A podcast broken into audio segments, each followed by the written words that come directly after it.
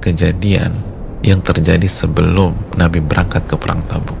Kejadian yang akhirnya Allah firmankan dan ceritakan dalam surat At-Taubah ayat 92. Ketika itu saudaraku, Nabi belum berangkat ke Tabuk.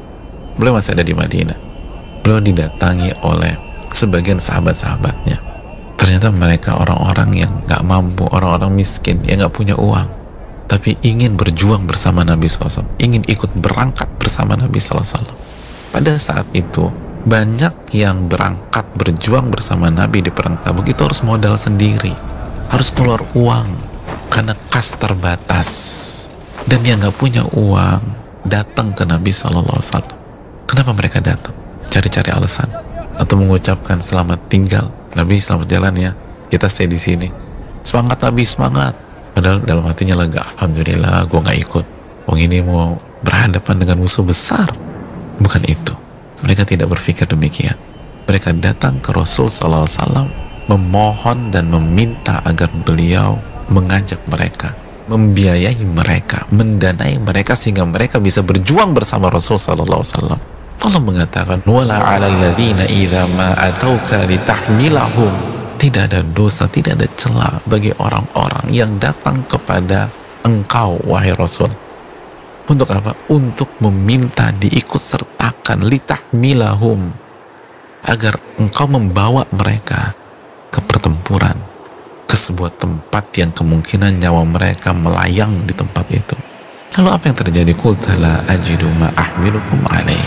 Dan engkau, wahai Rasul, merespon mereka dengan mengatakan, mohon maaf sekali lagi, saya nggak ada dana untuk mengikut sertakan kalian tempatnya jauh.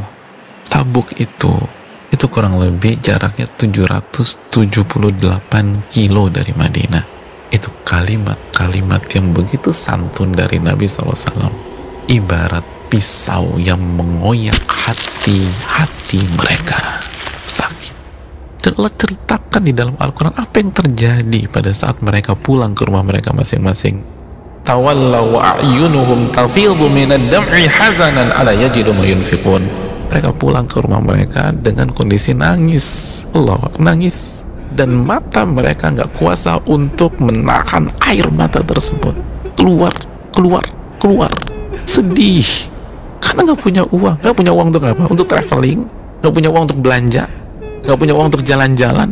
Nggak punya uang untuk berjuang Al-Imam Ibnu Rajab menyatakan dalam Lataiful Ma'arif ketika menjelaskan masalah ini berkata sebagian para ulama hadza wallahi buka'ur rijal pemandangan itu demi Allah itu tangisan laki-laki tangisan cowok itu para pejuang mereka nangis karena mereka nggak bisa ikut dengan sebuah kofilah yang mengantar mereka kemungkinan ke kematian yang menjadi tempat darah-darah itu tumpah.